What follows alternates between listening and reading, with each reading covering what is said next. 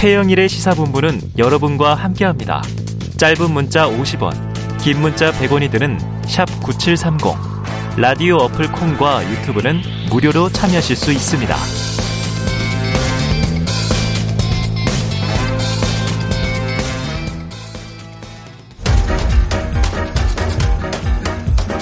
최영일의 시사본부 10분 인터뷰.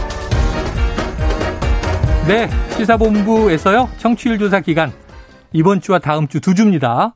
문자 보내주신 분 중에서 추첨을 통해서 저희가 치킨 세게 쏩니다. 짧은 문자 50원, 긴 문자 100원, 샵 9730으로 방송에 참여해 주시기 바랍니다.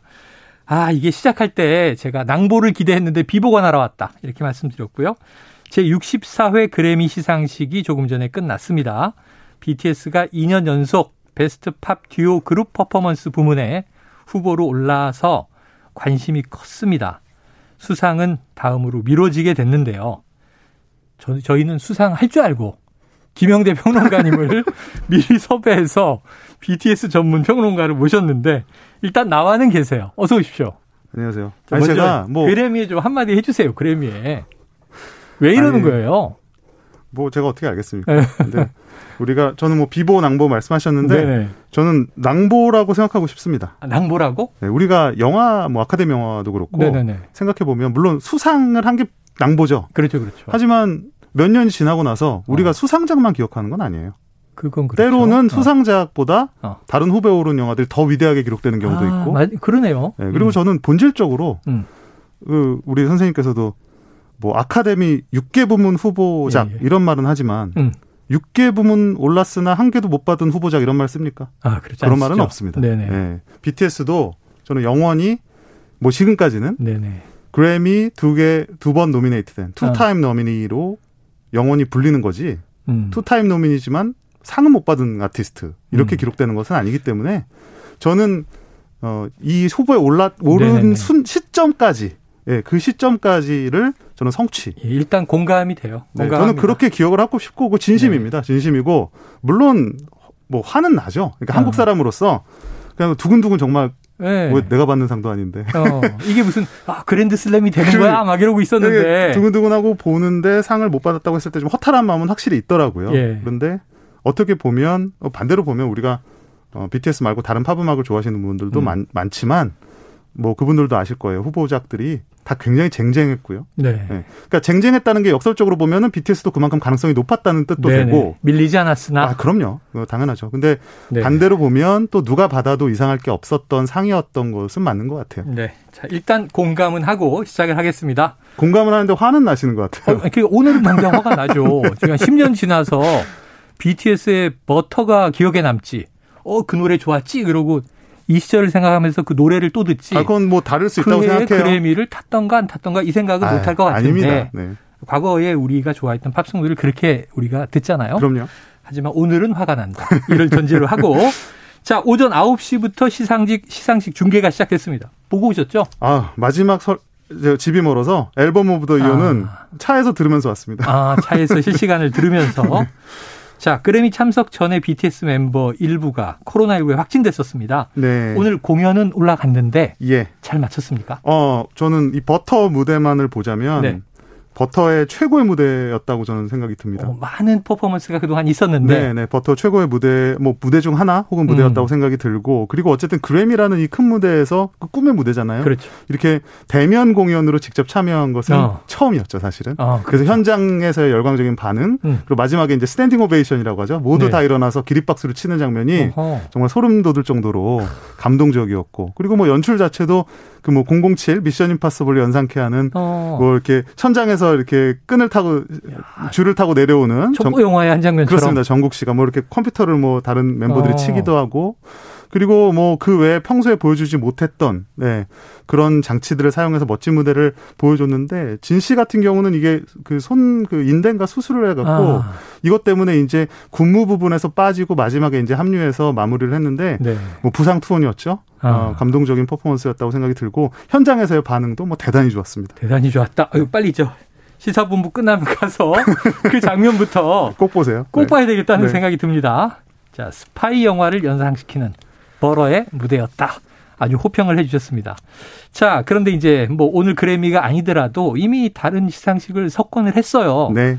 자, BTS의 미국 3대 시상식 도전의 역사 한번 정리해 주시죠. 이제 2017년, 18년부터 본격적으로 이제 3대 시상식의 이름을 올리기 올리기 시작했죠. 네. American Music Award 이제 2018년부터 네. 2019년부터는 본격적으로 이제 그룹 부문에 음. 올랐었고요. 빌보드 Music Award도 2017년부터 이제 Top Social Artist 후보에 아. 올랐지만 2019년에는 역시 그룹 부문의 후보에 오르기 음. 시작하면서 그러니까 2019년 이 시점부터 본격적으로 이제 대세로 인정받기 시작한 거죠. 네네. 뭐 가장 사실은 높은 관문이고 보수적인 관문이라고 여겨지는 그래미에서도 2011년 어. 그리고 올해까지 해서 2년 연속 2021년 후보에 그렇습니다. 네. 아 21년이죠. 2년 연속 후보에 오르면서 사실은 3대 그 음악상을 예, 예. 어떻게 보면 석권했다고 볼 수 있어요. 예, 예. 해마다 네. 해마다 석권해 왔고 음.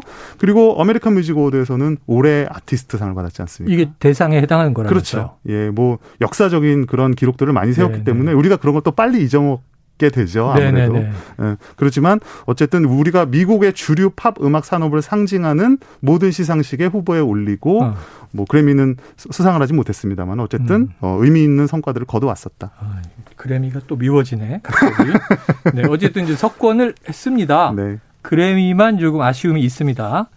자, 뭐 말씀드렸다시피 아쉽게도 BTS의 그래미상 수상은 다음으로 미뤄지게 됐는데 우리가 이제 또 지난해 지지난해 봉준호 감독의 기생충 아카데미 작품상 등 사기 부문 석권 윤여정 씨 미나리 여우조연상 또 올해는 이제 시상제로 나섰고요. 그렇습니다. 그러니까 우리 배우들이나 이거 활동들을 쭉 보면서 우리가 뿌듯하잖아요. 그 점점 커지는 것도 사실이죠. 네. 그런데 문제는 어 그때 윤여정 씨가 누구와 경쟁했지? 음. 엄청난 배우들과 경쟁했는데 맞습니다.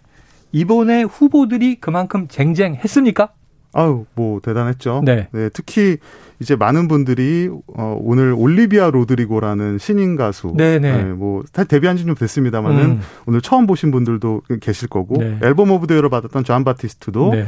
익숙치 않은 분들도 많이 계세요. 그러니까 네, 네. 역시 이게 어쨌든 미국의 팝 음악이 세계 음악의 기준이라고는 합니다만은 음. 어쨌든 미국의 음악 아닙니까? 뭐 자기들의 음악이 미국의 local 음악이라고 볼 수 있어서 이제는 이제 케이팝 같은 것 어, 다른 장르들이 많이 이제 부상하는 시점이기 때문에 익숙치 않은 이름들도 많이 있어요. 네네. 사실은 그 중에서는 그나마 많은 분들이 기억하시는 이제 아티스트가 이제 앤더슨 팍 한국계라 그래갖고 어. 조금 더 친숙한 네, 앤더슨 팍하고 브루노 마스가 함께한 실크 소닉이라는 그룹인데 어. 오늘 이제 사실상 저는 승자라고 봅니다. 네. Record of the Year, Song of the Year 올해 레코드 레코드 올해 노래를 수상을 했고요. 어. 올리비아 로드리고는 신인상과 그 외 팝 보컬 앨범을 수상을 했고 음.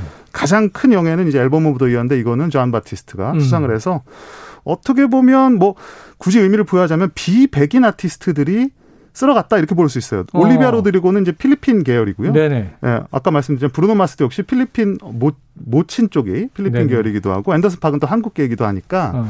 어떻게 보면 미국에서 절대적인 뭐 백인 위주의 이런 지배력 이런 것들은 조금 아. 약해지고 있다고도 볼 수도 있을 것 같아요. 그러니까, 그러니까 우리가 쉽게 생각하는 것처럼 이것도 인종차별 아니야? 백인 우선주의 아니야라고 화부터 낼 수 있는데 내용을 보면 꼭 그렇진 않다. 그러니까 변화에 가는 양상은 있어요. 네. 그래미가 최근에 뭐 아시아, 여성, 다양한 인종들과 연령층을 심사위원으로 확보를 하는 등 노력을 기울이고 있지만 네.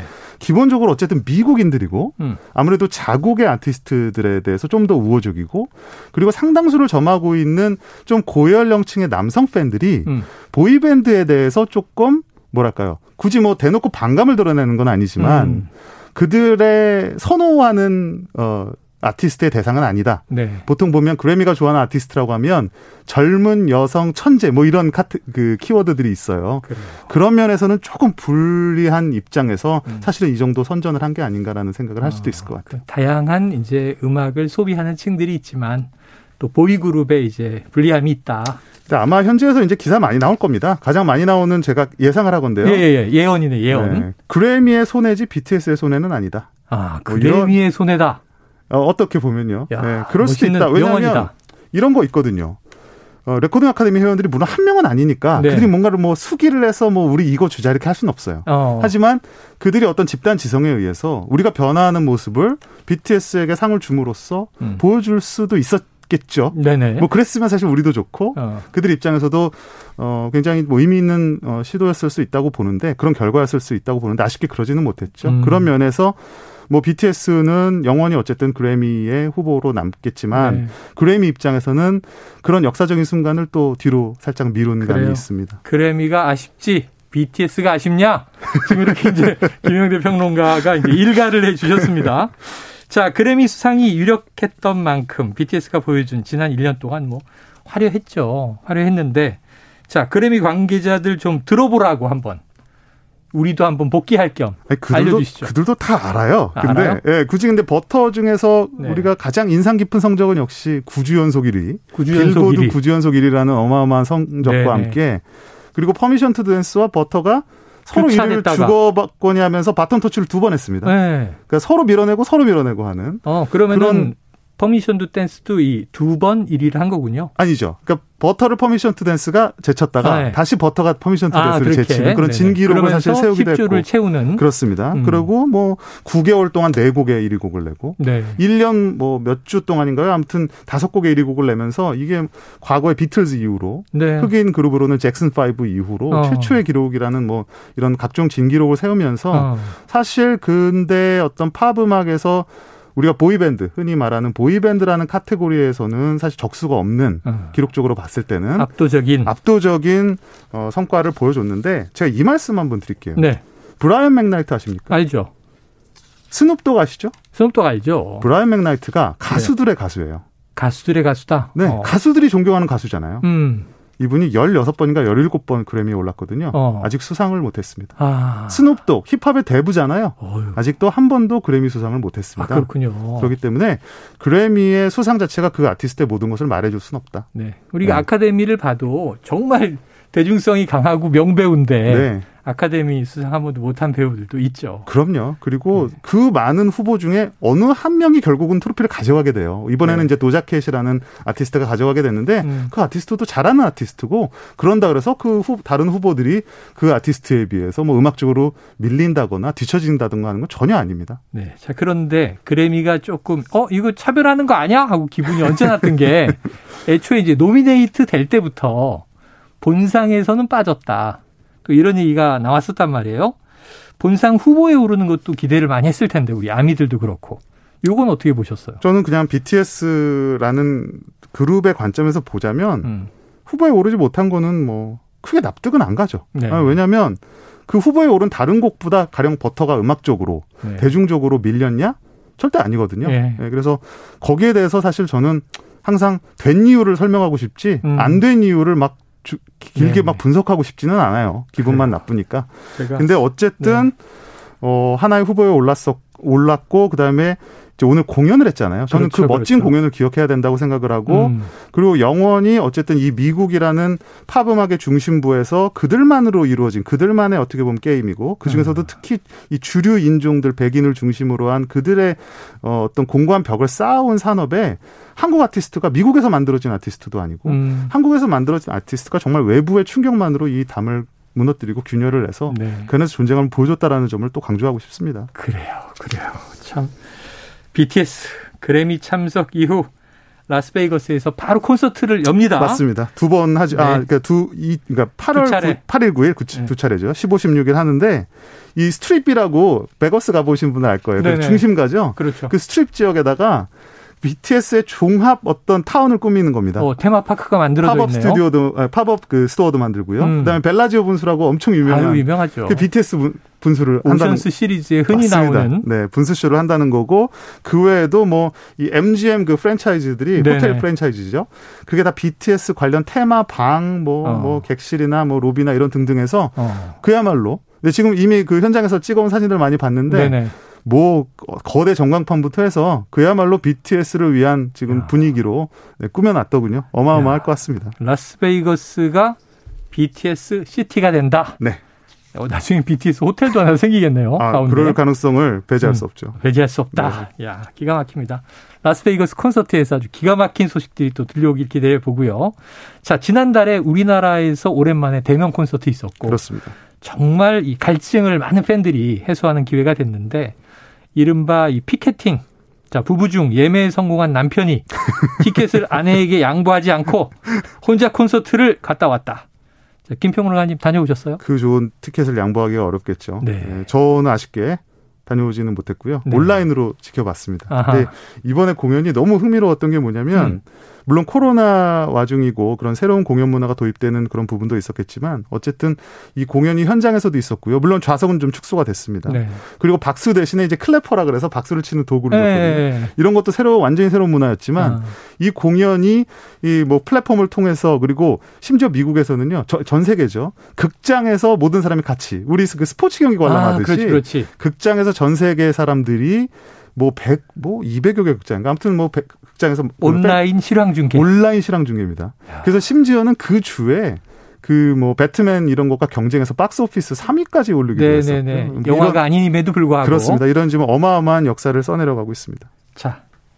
오늘 이렇게 이제 흘러가면서 김평론가님 모습을 제가 스튜디오에서 쭉 뵈니까 냉철한 평론가적 분석을 해주고 계시지만 또 이게 눈빛이 흔들리시며 가슴이 불끈불끈해지는 그 느낌이 있습니다. 네. 네. 이건 또 이제 인간적이고 또 팬으로서의 느낌인데 자, 지금까지의 위상에 오른 케이팝 앞으로 어떤 방향으로 나갑니까?